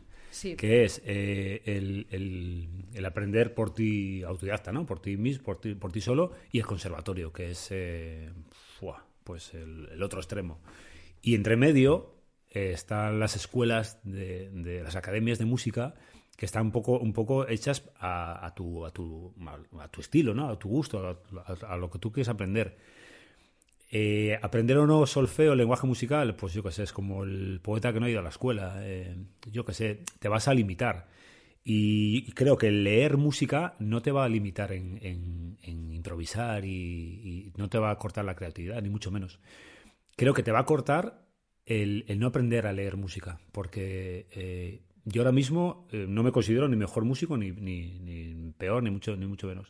Pero sí, ahora me llevas a tocar con quien quieras, me pasas la partitura y, ya estoy mañana tocando, ¿no? Bueno, depende de lo que, lo que haya que tocar. Mientras que si no has ido a una escuela para aprender a leer, ahí vas a estar limitado siempre. Entonces, depende del instrumento que sea, el oído no va a funcionar. O sea, depende de la partitura que sea, no, no, no, no ni mucho menos. Luego, cuidado, el, el genio que sale adelante y con su guitarra y no ha ido a escuelas ni nada, pues ¿qué vas a decirle? Pero a un niño que, que tú quieres que, que empiece a aprender, si no hay un método, eh, yo te digo que no, no funciona. No. Es difícil. No, no, no, eh, yo diría que imposible, porque, porque es que es un, un método. Y el solfeo no es el solfeo anti- antiguo, ¿eh? No, no, ni mucho menos, ni mucho menos. El solfeo es simplemente que vaya un poco por delante del instrumento, que aprendan a leer, eh, a, a fo- a formar acordes, o sea, es un solfeo práctico, no es eh, memorizar cosas que, en fin. Yo estuve en conservatorio y, y sí que entiendo que el conservatorio, cuidado, ¿eh? Eh, ahí sí, el conservatorio te ciñen la partitura, te ciñen en un estilo musical que es la clásica y eso sí que es una pena, porque, porque sí, ahí ya te están cortando un poco las alas. Yo recuerdo, eh, como siempre hablo de profesores que, que siempre tendré buen recuerdo, pues recuerdo alguna, alguna- algún profesor o profesora en el conservatorio que mientras eh, aprovechaba yo, porque ella tenía que, que ausentarse un, dos minutos, pues yo en ese piano de cola que tenía la oportunidad de tocar, tocaba mis, mis cosas que estaba componiendo en casa ya pues con 15 años, ¿no? Y volvía y me pegaban toda la mano porque me reñía y ¿Ah, decía sí? que eso no es lo que hay que tocar, ¿no? Madre mía. Claro, o sea pues fíjate. A lo jesuita. Claro, entonces, eh, pero tuve la gran suerte de que siempre tuve profesor, eh, profesor particular, ¿no? Que fueron los que, los que realmente me enseñaron. Por eso digo que no, no por vender la moto, ni mucho menos, que las escuelas, academias, para alguien que realmente quiera aprender sin, sin, sin colgar un título en la pared, es lo mejor, lo Y mejor. sin esa verdad, disciplina ¿eh? tan férrea que a veces hay gente rebotada, porque yo he visto en escuelas No, no, gente no. rebotada del conservatorio Que no quieres de- oír hablar del instrumento, que no luego, quiere saber claro. nada, de madres Sí. de- desesperadas de bueno, no es que a Mira, esta eh, niña le han, le han hecho Es como de si tú quieres que tu hijo vaya a un equipo de fútbol a jugar con, con más colegas y de pronto dice, muy bien, a entrenar cinco, cinco días, dos horas al, al día. bla, bla, bla". Le coges Dices, "¿Pero manía". ¿qué, qué ha pasado con mi hijo que quería darle unas patadas a un balón? Pues eso. Eso es, Eso, lo eso mismo, es. lo mismo, lo mismo. Que, que, oye, que te quieres dedicar ya y meterte por el conservatorio y, y tragar todo eso, pues me parece genial. O sea, no, no lo critico, ¿eh? Yo pasé De por hecho, el conservatorio. por Sí, ahí. sí, genial, genial. Y ya te digo que aprendí muchísimo, ¿eh? Me abrió la O clásica. sea, has aprendido, te has dado esa vuelta Claro, ¿no? y has vuelto a lo Sí, que sí, tú sí, querías hacer, que es eh, música folk tradicional de tu tierra. Claro, claro, claro, claro. Sí, sí. Pero con todo ese bagaje, Claro, y claro. eso se nota en el Ah, disco que has hecho, claro. pues es verdad Sí. que se nota que está ahí todo muy presente, ¿no? Con lo cual tienes que agradecer mucho a, Claro. a ese y- lenguaje musical que aprendiste. Y yo ahora tocando con otra gente, eh, no puedo dejarme las partituras en casa, cuando toco con otra gente, ¿no? Pero con lo mío, el otro día me verías que no llevo ni una partitura, no las necesito, lo tengo tan interiorizado y es algo que sale de ti. Pero eh, tengo la suerte de que para, to- para otra gente que te llaman para tocar, voy con mi atril, mi partitura y nada, el repertorio que quieras, claro. Pero Claro. no, no lo puedo dejar en casa. Claro, además yo creo que si eres creativo, Sí. aunque sepas No, de no, lenguaje musical, esa creatividad al Sí, revés, sí. ¿no? Se va a ver claro, un poco como más hombre, eh, dinamizada, y, ¿no? y vas escribiendo música, que también es un lenguaje. Siempre hablamos del lenguaje musical como, como, como, o sea, para tocarlo, pero para escribirlo es otra historia. Claro. ¿eh? Aquí tú en tu mesa vas escribiendo ahí. Tú imagínate Beethoven, si no Claro, hubiese sabido claro, el lenguaje musical, no hubiese compuesto todo lo que hizo Que después, no, que no, que no, que no, que no. Yo creo que, que siempre uf, ampliar conocimiento nunca, nunca está de más. Que va. Claro. Pues vamos a, justo ya que hablábamos de, de la Casa de la Música, eh, ¿cómo surgió la idea de hacer una escuela? Porque, claro, tú eras músico y en un momento dado eh, dijiste, pues oye, voy a enseñar. Tenía, tenía, lo, tenía en mente hacía muchos años. Lo que pasa que, que es verdad que estaba con grupos pues tocando para aquí para allá y, y, no, no tenía tiempo porque era, era un poco exclusividad. Con Atlántica sobre todo tocábamos un montón. Recorríamos toda la geografía de- de- de- del país, todo, todo. Recorríamos todo. Entonces era un poco exclusividad. Justo cuando ese grupo se deshizo, pues me vio un poco ahí que ya, en fin, tenía familia, un poco de responsabilidad y sobre todo pues que había que arrancar otra vez, ¿no? Ese grupo nos dio una cierta comodidad y, y digo, pues ahora es el momento, ahora es el momento. Eh, quería eh, quería eh, un poco eh, posar en mi vida, ¿no? Un poco seria, como se dice, ¿no? No andar por ahí de verbena. Bueno, claro, es que para conciliar Sí. familia, pues es verdad Sí. que es más complicado. Y digo, pues, pero no me quiero, no me quiero alejar de la música. Y te- lo tenía en mente hacía años, ¿no? Que yo me tenía que desplazar hasta Santander para las clases de piano y de todo. Y digo, ojo, poner un local en comillas. eh, comillas digo porque es más céntrico, ¿no? y que los chavales del pueblo tengan la oportunidad de, de, de recibir clases de música sería, sería lo más. Probé, probé y funcionaba y, llevo 10 años ya. Diez años ya. Sí, sí, sí. sí. Yo vengo recomendada, que ya te lo dije. Ya. Tengo que, que investigar más eh, eh, sobre la persona que me dijo que, que bueno, pues que había una escuela muy buena en comillas. Sí. Del Bierzo. Nosotros estábamos allí en otra escuela de música y una chica de Ponferrada que tiene una hermana que vive en Castro Urdiales, pues le habló de ti, pero no me acuerdo de cuál es el nombre de la hermana. Pero lo voy a investigar para contártelo, para ver quién es esa persona, porque vamos, te puso por las nubes. Qué bien. Sí, sí, sí. Fíjate que llevabas poquito en aquel momento, Sí, porque sí, sí, sí. es ya hace tiempo. Pues nosotros estamos muy contentos y Julieta también.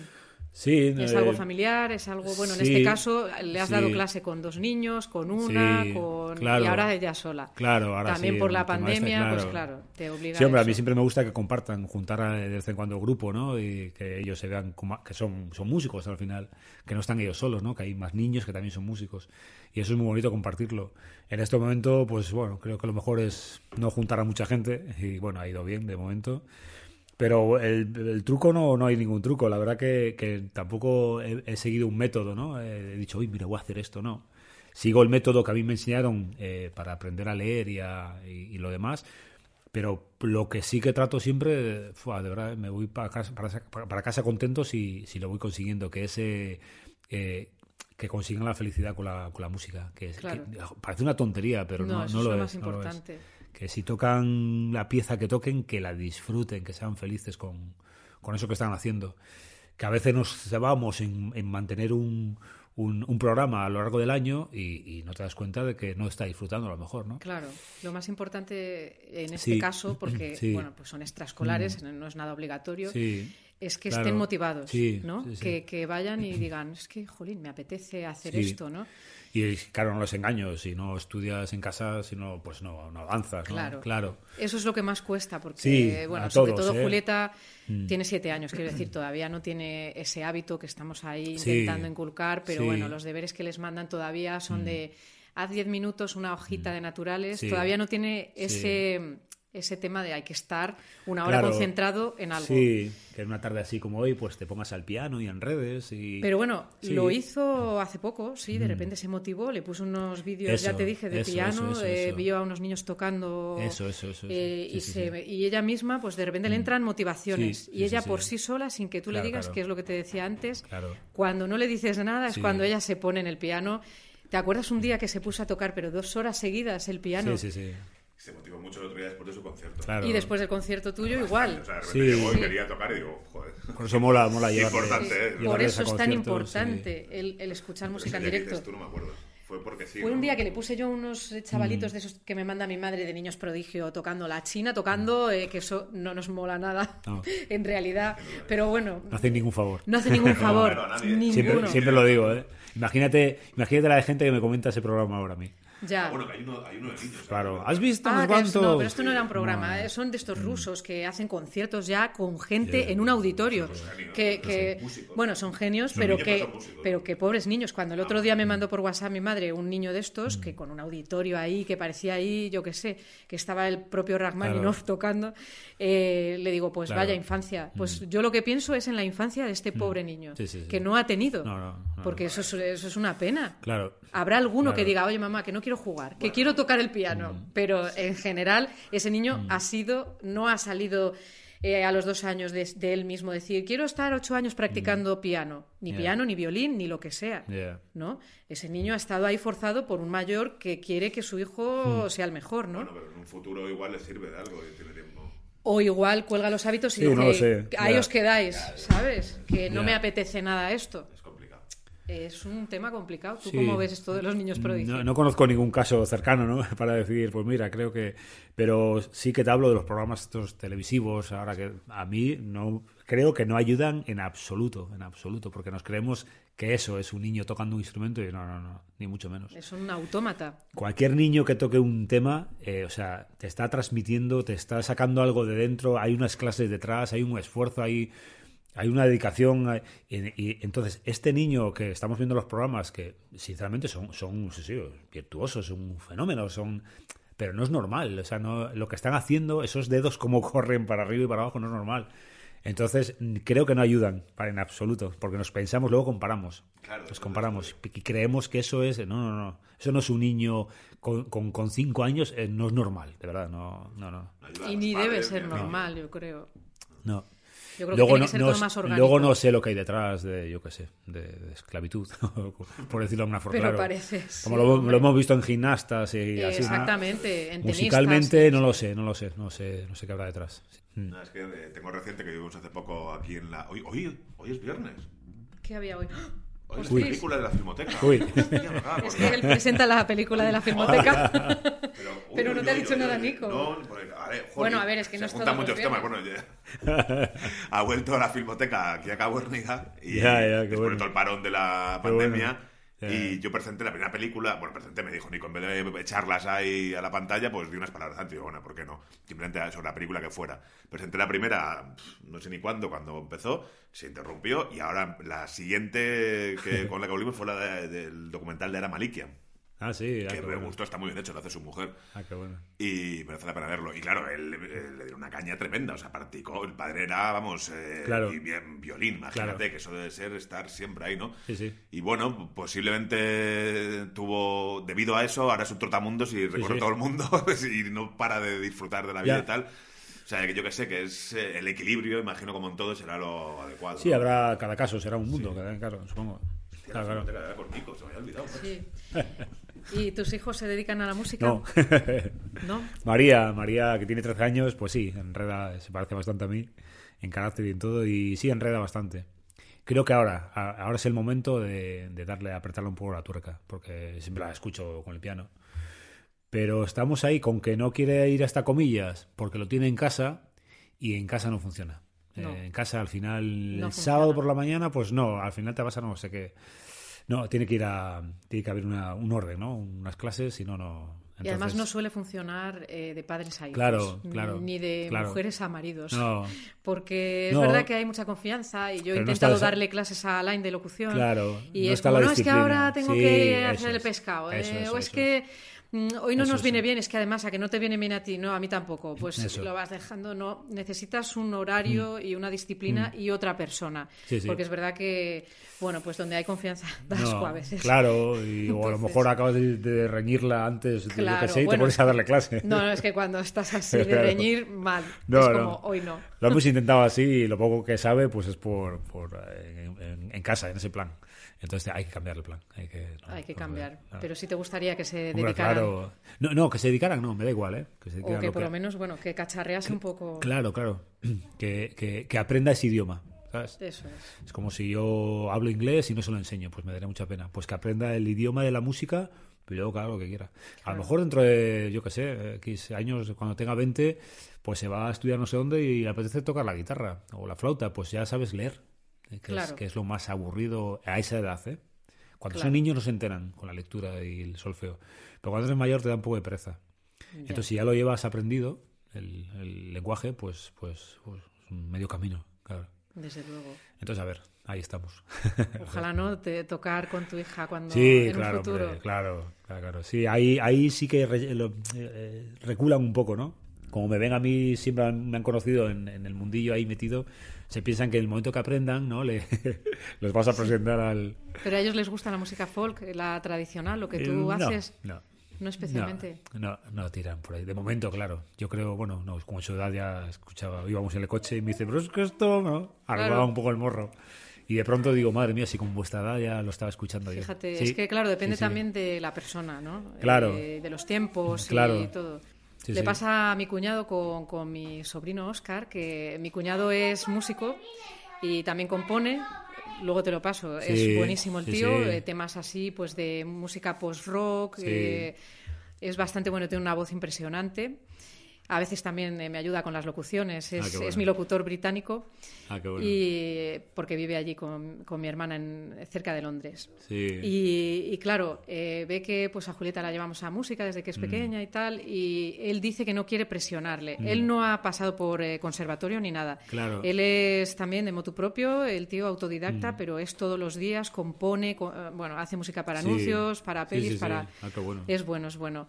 Y el caso es que él no quiere agobiar a su hijo con el tema de darle clases, Sí. porque lo que quiere es que le salga, que le nazca. Sí, sí. Y, y como ve que, que, Sí. Mm. que no quiere forzar ni un poquito, ¿no? Que a lo mejor es lo que te pasa a ti con tus hijos, ¿no? Claro, Que- eso es complicado, sí. Es complicado, ¿no? Porque yo toco, pues ya tienen que tocar. Pero ya te digo, por lo menos que, que lo conozcan, que aprendan a leer, como Julieta. Como Julieta, que ya más o menos aprende a leer. A ver, uy, madre mía. Uy, aquí ya hay más. Eh, se ha disfrazado María José de una especie de... Lo hemos hecho bien. Sí, está, está muy bien, ¿eh? Es un poco más de Halloween, ¿no? A lo mejor lo teníais que dejar para la temática Halloween, pero bueno, os hacéis una foto y Me gustan los un- zapatos de payaso. un personaje de Miyazaki. No quería decirlo, me lo imaginaba, pero decir que me gustan los, zapatos de payaso y son de tu padre. Es un payaso. Está, es que está como loca con los payasos de la tele. Sí, eso es lo que, bueno, íbamos a hablar ahora un poco, ¿Qué opinas? Eh, antes te has, te has quedado un poco ahí sin decirlo, pero yo creo que podemos decir las cosas claramente. Uy. ¿Qué dos estilos no te gustan de ¿De música? música? No, mira, el, no. ¿Qué, qué opinas del reggaetón? Eh, exactamente, estas letras, estas letras tontas que salen ahora y ya, estamos, no sé, por un lado defendiendo tanto ¿no? igualdad y, y es que, joder, de verdad, es que son letras. me ha tocado a mí porque está mi hija con esa edad y escuchas esas letras y dices, pero bueno, ¿a- ¿hacia dónde vamos? Son dos caminos totalmente distintos. Bueno, bueno, bueno, bueno. Hombre, también es verdad, yo no, no soy sospechosa de defender el, regga- el reggaetón porque no me gusta, o sea, soy muy Mm. radical, pero hay letras de ciertos temas folk. De hecho, Amanda, Sí, claro. Amanda iba a pandereta y decía, me tengo que tapar los oídos claro, porque hombre. es que es anti, Pero ahí se ha quedado eso, antifeminista. claro. ¿Cuándo son? Son Ahí se ha quedado. ciento y pico años. Esto Pero siguen, ahora. bueno, ya, ya, ya. No, ya, nosotros ya. no, nosotros no. Yo he de decir que siempre que hemos hecho esa- esos temas, le- no, sé- no sé si nos lo habrán criticado, pero hemos cambiado las letras. Siempre, siempre, Ah, pero siempre. eso está muy bien. Pues puedes revisar cualquier... esperaba menos. No, no, ¿eh? no, no, no. Eh, Sí, sí. Ya. Es un documento a mí no me- etnográfico. a mí no me sale canta- bueno, cantar ese me de saldría, letras, claro. no- Claro, no, no, no, no. Entonces, eh, quitando esas, esas, esas músicas con esas El letras... rap, por ejemplo. No, el rap sí, hombre. ¿El rap has dicho? Sí. hombre, el rap bueno. Sí, hombre, sí. Sí. ¿Cómo no? O sea, que, más o menos te gustan todos los estilos, Sí. siempre que haya un esfuerzo, que haya una claro, intención. por y, supuesto. O sea, ¿qué es lo que para ti no es música, entonces? Pues, pues, pues el reggaetón. Soy un poco cursi y hortera, debe ser. No. Sí, supongo. El otro- ayer mismo veníamos oyendo en el coche el disco de Caórnega, uno de, de Nico y más gente y tal. Sí. ¿De Jorge? Y Jorge, bueno, eh, y, y Jolín, eh, era un tema que era Saja, me parece, sobre el río Saja, supongo. Da igual. El caso es que de repente ahí cogió ahí unos ritmos, unos increscentos y me emocioné, se me saltaba un poco la lagrimilla. Y me pongo a pensar en que, Jolín, es que sea como sea la música, buena o mala, en este caso hay gente Está- detrás haciéndola. está- claro, hay una intención, claro. No, hay unos instrumentos Claro, físicos claro. y unos señores tocándola. Entonces, Ah, bueno, si lo hacen ya. bien ya flipas, Sí, pero, sí. pero es que es algo físico, Sí, con unos instrumentos a mano, artesano, como lo quieras llamar, tocándolo. Claro, y en muchas, o sea, y por ejemplo ahora que, oh, el Z Tangana, el disco el madrileño, todo el mundo poniéndolo por las nubes, digo, voy a hacer el esfuerzo, joder, sale Kiko Veneno. Digo, tendré que Claro. escucharlo. Lo pongo, hago el esfuerzo, intento poner canciones, la de Kiko Veneno mismo, digo, es que no me interesa, es que es un, es un soniquete de fondo de, de pianillo Sí, sí, guarro. sí, sí, sí, o sea, sí. es que no es música, no sé, bueno, ya está, está ahí, es desahogo, es que no, lo llevo muy mal. Sí. Pero y lo de las chicas Bocover, cuéntalo. ¿Qué chicas, Bocover? La- Ah, las de Beyoncé y toda esta pesca. Bueno, hace muchos años ya, ¿no? Que todas, todas las músicas que hay desde hace un tiempo poner la radio, que yo no la pongo nada, y son como mujeres gritonas, ¿no? Es como una especie de... Como con eco de sí mismas. Ah, ya, ya te No, es que no sé lo que es, porque no soy... ¿no? Porque eh, eso no, no Bocover es- es otra cosa, yo creo. Bueno, no sé, yo como qué un sé. eco, una no sé lo que es. reverberación. Son como que no gritonas, cantan o sea. y entonces les tienen que impulsar una voz por detrás. No sé, es una cosa Sí, es que luego te metes en el terreno de la música comercial y es otra historia, ¿no? Buah, por eso, es que no sé. Los temas todos de tres minutos, tipo Eurovisión, y el estribillo rápido y repetitivo, que, que te engancha la segunda vez que lo has escuchado, que ya estés repitiendo el estribillo. Claro, es que eso ya... Pero bueno, yo todo eso lo respeto, de verdad. ¿no? Todo eso, pues, Sí, mira, es muy difícil hacer sí, música comercial, evidentemente, pero... Yo eso lo respeto, pero vamos, este otro tipo de música de la que hablamos, pues no. Uf, es que sí, es difícil de respetar, o sea. Eh, no. Pero antes hablábamos fuera de- del micro eh, que no hay programas musicales o apenas hay programas musicales en televisión. Porque no interesan a la gente al final. ¿Tú crees que es porque no interesan? Eh, no. Pero antes, y antes sí nos interesaba, en los años 80. Eh, ¿Tú no crees que también ¿quiénes sería- líder- ¿Quiénes son líderes? Joder, me meto en un terreno que no controlo, ¿eh? No, pero bueno. Líderes de audiencia. Yo, eh, por todas partes, escuché el otro día el un, un programa de Telecinco. Ya. Por todas partes. Vale, pero eso es, vale. Eh, eh, pues pero eso está. son cadenas privadas. Pero no, no, pero, una entonces, televisión pero entonces somos una mayoría que lo, quien lo ve. Entonces, al resto, eh, vale, nos interesa otras cosas, pero a las cadenas no. Eh, no hay más. Bueno, eso es el debate de siempre, ¿no? De Claro. eh, qué es lo que es lo que quiere la gente o es que le dan eso y, y lo quieren porque no hay otra cosa. Bo- bo- bo- bo- bo- Bueno. Tanto ha cambiado el español medio del año 80 al 2020. O sea, había, joder, ahora ves esos resúmenes que echan en televisión española de programas antiguos, que es un placer para mí, al centro de la tele y todo bueno. eso. Había una pila de programas de televisión, o sea, de de música. música, pero, tocata, Y qué puestas en escena, ¿eh? Claro, la, y, la y gente peña. tocando en directo, además, que era como, madre mía, qué, lujazo, un programa Sí, sí, detrás sí, del sí. otro, buenos y malos, Sí, claro, sí, sí, pero, sí. pero al final un señor cantando, o sea. Sí, sí, no, no sé, no sé. Lo de la tele me cuesta, no sé, me cuesta entenderlo. Ya es rarísimo. Sinceramente, Es que me es cuesta entenderlo, claro. que- que o sea, el Buenafuente ya, la gente... Sí, el Buenafuente lleva más, un poco, sí, porque, porque él es un gran... eh, Clásico. eh, clásico y, como se Sí. dice, me- eh, melómano. Mm. Pero si no, pero quiero decir, no se podría desde la tele educar o reeducar el gusto musical, porque Pero- yo creo que también falta un poco Jo, de, el- educación, pero ¿no? está el negocio ahí. eh, Ya, bueno, claro. claro, es como Pero en si- una televisión española que se supone que es pública, quizá un programa de televisión de todos los estilos, ya no te digo que, que cierren las puertas a uno, pero no tipo productos OT, porque eso al final lo que, que eso ni siquiera, eso no es... Fuimos a tocar el año pasado a, a Villacarriedo y me da esta pena nombrarle. Antes de nosotros estaba uno que le llaman el Cejas o algo así. Bueno, pues una tristeza, un personajillo de estos de, la- de la televisión, no sé en qué programa ha sido famoso. Sí, hace placa placa, algo así. Bueno, una, chorrada. Pues se ha subido al escenario y ha estado dos horas haciéndose foto con sus fans. Dos horas.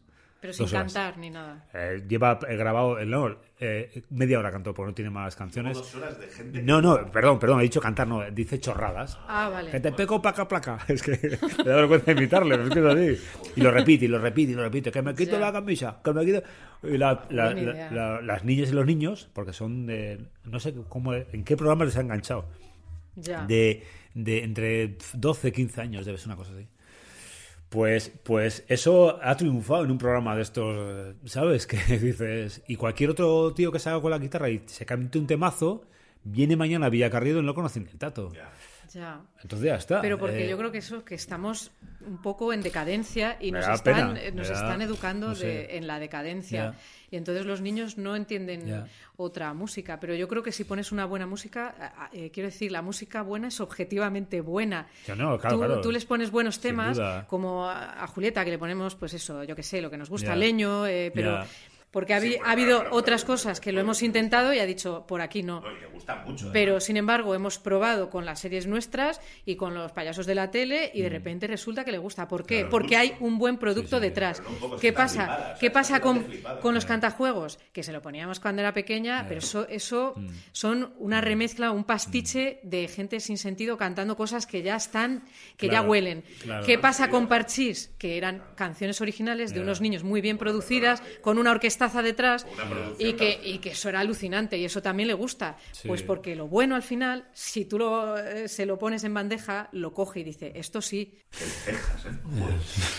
Lo siento, lo siento hacerle Bueno, publicidad que ahora. ya no, no, vamos a, No reconducir, a, a borrar el cejas. Sí. Eh, lo que me decías antes que me dabas esperanzas. Las nuevas generaciones de Cantabria están tomando el relevo de la música folk que tenéis aquí en Cantabria. hombre, claro, claro, claro. ¿Tú estás viendo nuevos eh, Cuando- talentos? Cuando yo estaba con, con mi hermano, que éramos piteros, éramos algo, dos bichos raros, ¿sabes? Cuando empezamos a tocar por ahí.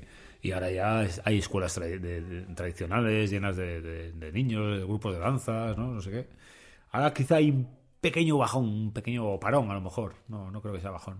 Pero ahí siguen las escuelas de, de folk y tradicionales, panderetas. Sí, eh, aquí gaitas, tenemos una claro. en Cabuérniga, la Claro. escuela de, de folk de Y yo creo que hay, mucha gente, hombre. Yo creo que sí, que sí, que sí. Estamos en, en buen momento.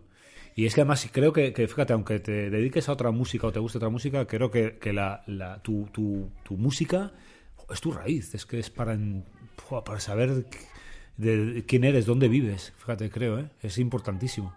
Es igual de importante que, pues eso, que si tienes un pintor en tu Sí, zona o claro, si tienes unos claro, claro, eh, literatos, Sí, sí, ¿no? Eh, como aquí que vamos a hacer unas, unas jornadas de, de todo lo del tema de la institución libre de enseñanza que vivieron por aquí muchos.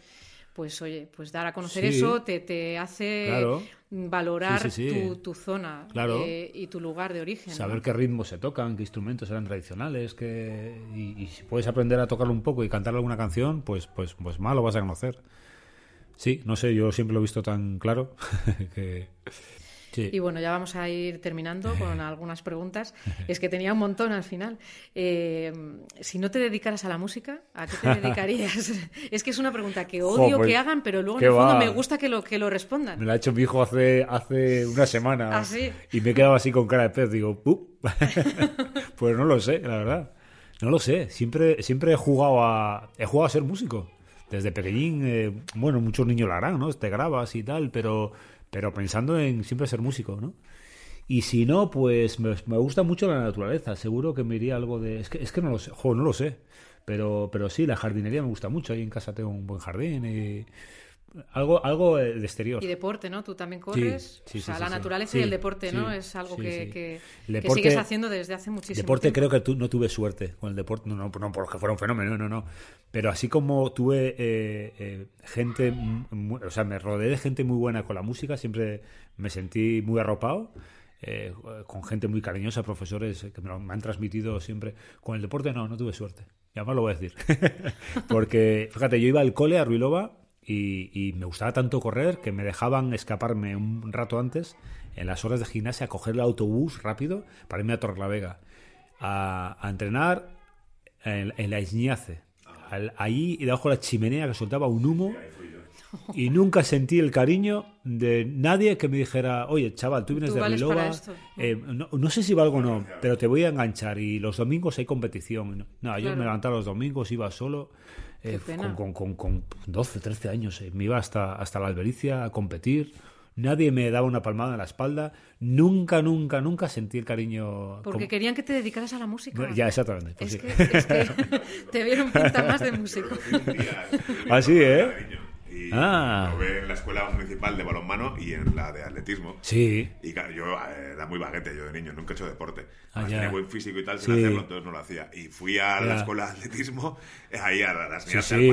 Sí, que, sí. Venga, pues ahora hay que correr todo por aquí. No Y al cabo de media hora corriendo dije, joder, Sí, sí. Estoy, cansadísimo ya, no le veo la diversión. O sea, estoy cansado, sudado y manchado aquí debajo de esta chimenea, como dices tú. Total. Y digo, no, no, no me convenció y, y no volví. O sea, Y no. fui un, un par de años, estuve yendo. Bueno, lo un intentaste. par de años. joder. Claro, y, y ya y me estaba haciendo mayor y los amigos, que te vengas al fútbol a jugar en el comillas, ¿no? Que te vengas al fútbol, que aquí estamos todos. Que... A mí me gustaba tanto correr. Y hasta que ya, no sé, se me encendió la bombilla y volví a casa, eh, la pista era de ceniza, no era de, de tartán, ¿no se llama ahora? Yo creo es tartán. Sí, de goma, ¿no? Era, de- era ceniza, ceniza muy prensada. Llegaba a casa con las zapatillas llenas de, de ceniza, con el olor que se te mete en la nariz de la isñace. Fábrica de papeles. Y, la y yo viviendo en Ruilova, tan sano que O sea, digo, ¿pero qué hago yo? ¿Qué estoy haciendo con Y, mi eh, vida? aparte, las comunicaciones Ruilova Torlavega. Autobús, autobús. Había un autobús. Pues, pues claro, el autobús estaba a tres kilómetros de mi casa. Yo iba corriendo hasta la parada, A comillas. eh, sí, voy cerca, en casa sola. Y luego a la vuelta lo mismo, dejaba ahí de noche y volvía. Pero bueno, pero así iba mi... Así. Así, de arriba. Así va mi... eh, al- Subías hasta arriba de la. O sea, Casasola está entre comillas y. cerca de comillas, sí. Sí, sí, Sí, sí. Joder, sí. pues, Pero así hacía mi padre con el acordeón los sábados también. Hostias. Con el acordeón que pesa una barbaridad, y iba el tío ahí... Me, y me llevaba... a- eh, el autobús nos dejaba en, en Torrelavega y aún así íbamos caminando hasta Sierra Pando, que es donde me daban clase. Él se volvía hacia su recaudo, me cogía y por eso la portada del disco soy yo con mi hijo, que es, eh, que es eh, lo que recuerdo de, de ver a mi padre con el acordeón siempre delante. Sí, sí, sí. Sí, por eso digo que, que buah, le estaré eternamente agradecido. Que llevaba un acordeón, pero siempre digo que él no, él no le importaba lo que, lo que iba dentro, ¿no? No le importaba, siempre, solamente me hacía feliz y con eso ya... eh. Fíjate, no sabía que luego te dedicarías a ello, ¿no? No, que va, que va, que va, que va. Qué bueno. Que va, que va. Bueno, él, en vida ya, ya andaba por ahí tocando, que de hecho me, me reñía, ¿no? Porque llegaba tarde. Y los festivales de música folk, eh, em, con nuestro grupo muchas veces cerrábamos el festival y, a- por ejemplo, Borleña, llegabas de día a casa. Entonces, vivía con ellos todavía. ¿De dónde vienes? Me decía. Digo, de tocar. ¿Cómo vas a venir de tocar? ¿Quién te puede estar escuchando a estas horas? ¿no? No Claro. entendía, claro. Claro, Claro. Por un lado estaba encantado, ¿no? De oírme ensayar en casa, pero no entendía eso de la noche, ¿no? Claro. Sí, sí. Hombre, Pero es bueno, que, si, me claro, llega, la si me llega a ver ahora, estaría feliz. Bueno, yo te, te comentaba y te preguntaba que- que a qué te dedicarías si no fuera la música, porque no sé si alguna vez te has planteado hacer locuciones. Eh, no. No. Y de hecho, te voy a decir una cosa. Jamás es- escucho las entrevistas porque me doy una vergüenza. Pero sí, es impresionante ya, pero suele pasar con gente que no se dedica a la música. O, o me pasan un vídeo de alguna actuación y digo, para, para, corto las presentaciones. Ay. me doy una vergüenza que... Pues mira, el otro día lo estuve hablando con María, que es Sí. la, la chica que canta, Sí. que el otro día vino contigo a cantar María en el Méndez. concierto. Mm. ¿Cómo se llama María? María Méndez. Méndez.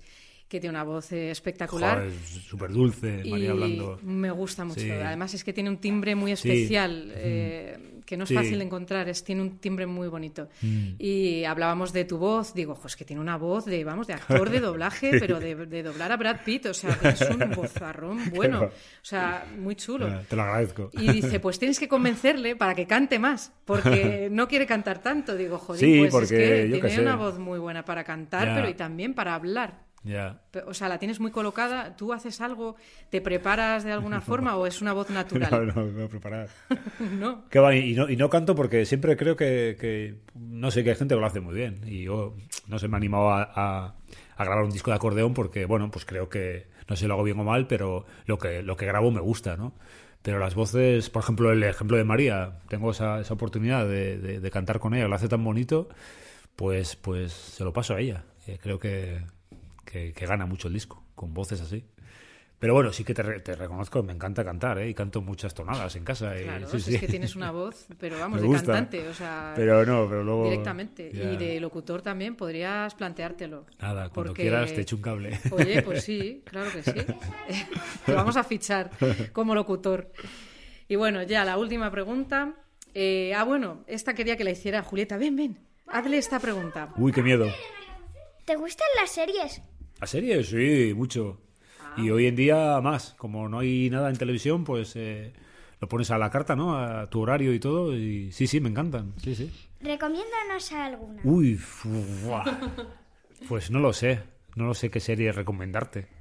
En su momento vi Juego de Tronos. Hombre, o sea, estamos aquí enganchados. a Así, esa. a- Uf. me Tienes gustó que dos que no me gustó nada la temporada final, pero bueno. Vi hace poco la de la la reina de Inglaterra. También la hemos visto, También buenísima, gustó. The Crown, Sí. muy buena. Me gustó.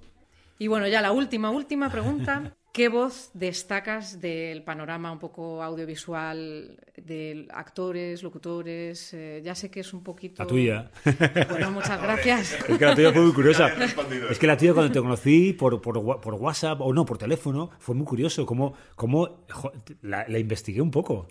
Fíjate. Y además lo comenté en casa. Digo, me ha llamado una chica hoy que tiene, tiene una voz. Le dije, digo, porque parte de radio. Así, ¿no? Qué gracia. Y así me quedé hasta que... Y ya de pronto veo un día eh, a Aurora Locutora. Tío, claro. Como que me alegré, como que me alegré ¿no? Digo, claro. Fue No estaba yo desencaminado. Fue muy curioso. Pues sí, Yo me sí. fijo mucho en las, en las, en las voces ¿no? de la radio, ¿no? Eh, sí, cuando eh, estás haciendo un poco de... cambiando de emisora y de pronto entra alguien, eh, hable de lo que hable, ¿no? Me, uf, me, me engancha la, la voz. Pues oye, de bozarrón a bozarrón, porque tú también tienes una voz que a mí es que me encanta, me parece... Bueno, y aquí somos los tres tenores, porque tú también tienes otra voz espectacular. El Y- próximo concierto, un tostonazo ahí cantando yo todas, a pelo, sin acordeón, sin nada. Me vengo arriba Presentaciones y digo, madre, buena hora. Unas tonadas de estas, Sí, ¿no? Sí, Ramón, no Espesitas. eso. Y el acordeón lo deja, aunque pesa mucho el acordeón. Que yo la voz, es que es verdad que es un instrumento súper chulo porque lo llevas contigo Ya, siempre. ya. Y Yo me envidio a la gente que canta, que canta bonito, fua, les envidio. Sí, Es envidio, es un instrumento, exactamente. Cualquier otro instrumento que te guste lo compras y Claro. si tienes dinero pues lo compras mejor. Pero la voz, uf, me parece La algo... voz no se es un- compra. Es un regalo. otro tipo de... Hablando de tu disco. Canto clásico. El, otro día me sorprendió mucho. O sea, que la, la canción, la de la orilla del mar, Mm. sabía que era Nando Agüero en el, Sí. en el disco. Pero para adelante iba atrás en el coche con Julieta, ponemos música, hacemos cosas, y el otro día Sí. puse el disco, saltó a la orilla del mar. Y digo, jolín, qué, qué- qué bien vocalizada, que, porque sí, me quedé. Y pensaba que eras tú, no sé si No. me- eh, Luego, luego cuando Anda. acabó, le digo, le digo a Julieta, "Jo, ¿has visto? Mira tu profesor. O sea, aparte de que guay que la canción que bien cantada, es como que vocaliza ¿Ah, cada sí? palabra Ah, mogollón. no sé. Me quedé asustado. Ya. Y ya me- según se lo estaba diciendo, digo, ah, vale, vale, que es que era Nando Agüero. Pero Claro, por un momento hombre. pensé que eras tú. Tiene mucha mucha tabla ya, claro. Pero con Sí, sí. mucha dicción, o sea, que no es normal en los cantantes. Sí, o se sea, entiende muy bien jolín, todo. una pasada, ¿eh? O sea, Ah, nadie, nadie vocaliza. O sea, bueno, No nadie- me he fijado en ese detalle ya. yo Ya. me- no se suele vocalizar tanto Ya. los cantantes, porque primas otras cosas. Tienes que coger el libreto y leerlo, ¿verdad? Con muchos cantantes. Sí. A ver qué ha Joder, dicho. bueno, Sí. A ver qué ha dicho. imagínate, o sea, Sí. Rosendo, por ejemplo, ¿no? muchas canciones como... Sí, pero ¿qué bueno, no te importa porque, bueno, Claro, hombre. Estás a otras cosas y, sabes El estilo y el muchas cosas, claro. sí. Vamos a ir despidiéndonos, sobre todo porque vamos a hacer un podcast de dos horas y media, porque es que además me gusta tanto todo que poca tijera va a haber, solo las tijeras de Julieta y María José. Entonces, eh, si nos puedes tocar algo Ah, para despedirnos, es porque ha no traído acordaba el acordeón. el acordeón y seguramente ahora bajarán las fieras, porque lo de la música es como el flautista de Amelín, que vienen todos los Creo que va a haber baile también con la... Seguramente habrá danza, eh, grabaremos un poco. Y, y nada, pues ha sido un placer tenerte mí, aquí y que, y nos hables de todo esto. Y animo a la gente a que se meta en tu página web, que es ramonbueno.es. Mm. Y, y ahí se puede comprar el, eh, tu Sí, último disco. Claro. Nada, que el placer, eh, el placer es mío. Eh, estoy encantado. Es Pues lo, lo que siempre digo, lo bonito de... eh, fíjate, lo, lo que más agradezco haber dedicado a la música es conocer gente como, como vosotros. Siempre, siempre creo que eh, la música te, eh, te ayuda a conocer gente especial, ¿no? Y a lo mejor es porque, porque hay más sensibilidad o más... Y, y siempre me parece como que, que ya tengo mi grupo y siempre aparecéis gente con, pues, pues eso, con, con algo especial, ¿no? Y, y eso es de agradecer. Y creo que va todo en torno a la música. Pues sí, seguramente. Alain lo pensará del vino también, ¿no? Pues también. Porque, claro, es verdad que la gente. Pero a veces, pasa- sí, pero con el vino es hoy y mañana no tanto. Claro, no, no, no, pero es- explica. es una broma. No, vino- o sea, no el, vino en general, no, o sea, no, No el vino en general, o sea, no el acto de beber vino. no, desde hace un tiempo nos hemos acercado a- Sí. al mundo del vino natural, a productores pequeñitos y tal. Es como muy romántico, ¿no? El mundo del vino, ¿no? Puede Eh, serlo sí, sí, ¿eh? muchísimo, Sí, joder, sí, ¿eh? imagínate, ¿no? Sí, sí, o sea, sí, sí. el resultado de todo un año de Sí, sí, trabajo, sí, sí. una botella, el Con la planta y el cuidado, claro, sí, sí, sí, sí, sí. Entonces, en- a través de, de pequeñas ferias de pues, Claro. con artesanos y tal, Claro. hemos conocido a gente que ahora son grandes amigos nuestros, Sí, que a nuestra casa, nosotros a la suya, Ya. y justo en torno a este mundo del vino natural, Sí. pequeñas bodegas, pequeñas producciones, eh, lo que decías de la música, vamos, Sí, sí. que nos ha dado la oportunidad de conocer a gente increíble, Claro, o sea, claro. increíble. Más que conocer vinos buenos, que también, es verdad, eh, Sí, sí, es sí, al sí. final un poco lo que tú Sí. dices, es eh, todos los que hacen algo Sí, con intención, con claro, ganas de algo expresar especial, sí. y con algo especial, tanto sea la música artesana, Sí, que es lo que tú mucho haces. cariño y con mucho amor. Eso es. Sí, y, y los vinos artesanos, Sí. bien hechos, no de grandes Claro. eh, producciones, sino vinos Claro, de claro, claro. que de repente tienes ahí tu- tu, pasión y poca amor, producción, claro, que como venga una helada, Sí, adiós. sí, sí, sí, O sea que es gente muy ecologista, Ya. muy, o sea que Ya. tienen muchos valores. Claro. Si que quieres, si gustan. quieres abrimos uno. Por cierto, después de te, lo, te has ganado. De, de nuestro um, bodega fetiche, ¿no? De la microbodega del alumbro, de los nuevos vinos de este yo creo que deberías catarlo, por Seguro. lo menos catarlo. Seguro. Bueno, pues nada, ahora La sí. música, la música con el vino empasta muy bien. Hombre, hombre, claro. Sí, sí, sí. Con el queso, con el vino. Tenemos una tienda fetiche en Madrid que se llama. Bendito vinos y vinilos, sí, buenas referencias. Y pone música, bueno, sí. Chulada, ya, ya. Pues sí, pues entonces es una manera bonita de cerrar con el amor que le pone cada persona a lo Sí. que hace, ¿no? Tanto música como, como vinos. Sí, lo que sea.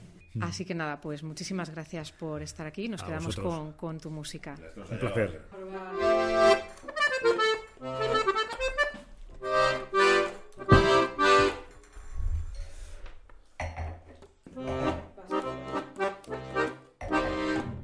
Ahí está.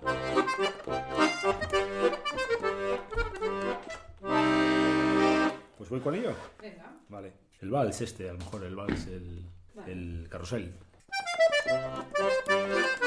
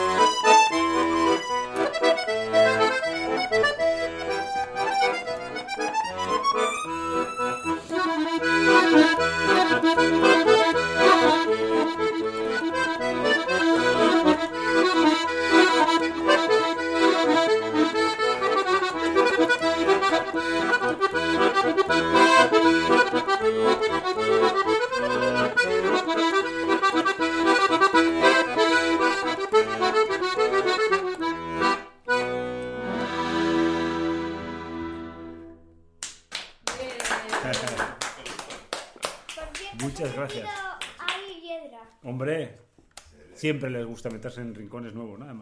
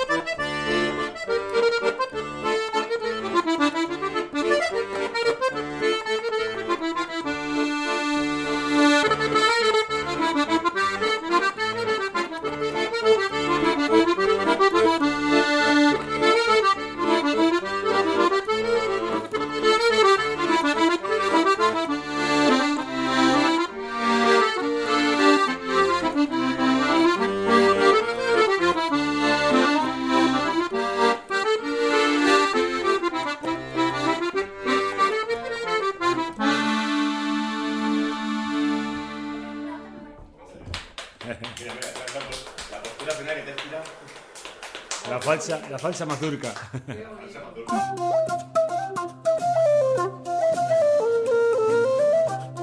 Y con esta mazurca, o falsa mazurca, como nos ha contado él, porque al final resulta que era un vals, nos despedimos y esperamos que os haya gustado este ratillo que hemos pasado con Ramón, que es uno de los mejores músicos de Cantabria y probablemente de España. Y además hace honor a su apellido porque es que es buena gente, pero buena gente de verdad. Todo un gustazo tener gente cerca tan sencilla, tan auténtica y tan sensible. Así que nada más por el momento, hasta el próximo podcast. Esto es Voces al otro lado del argallo. Y yo soy Aurora Locutora. Adiós.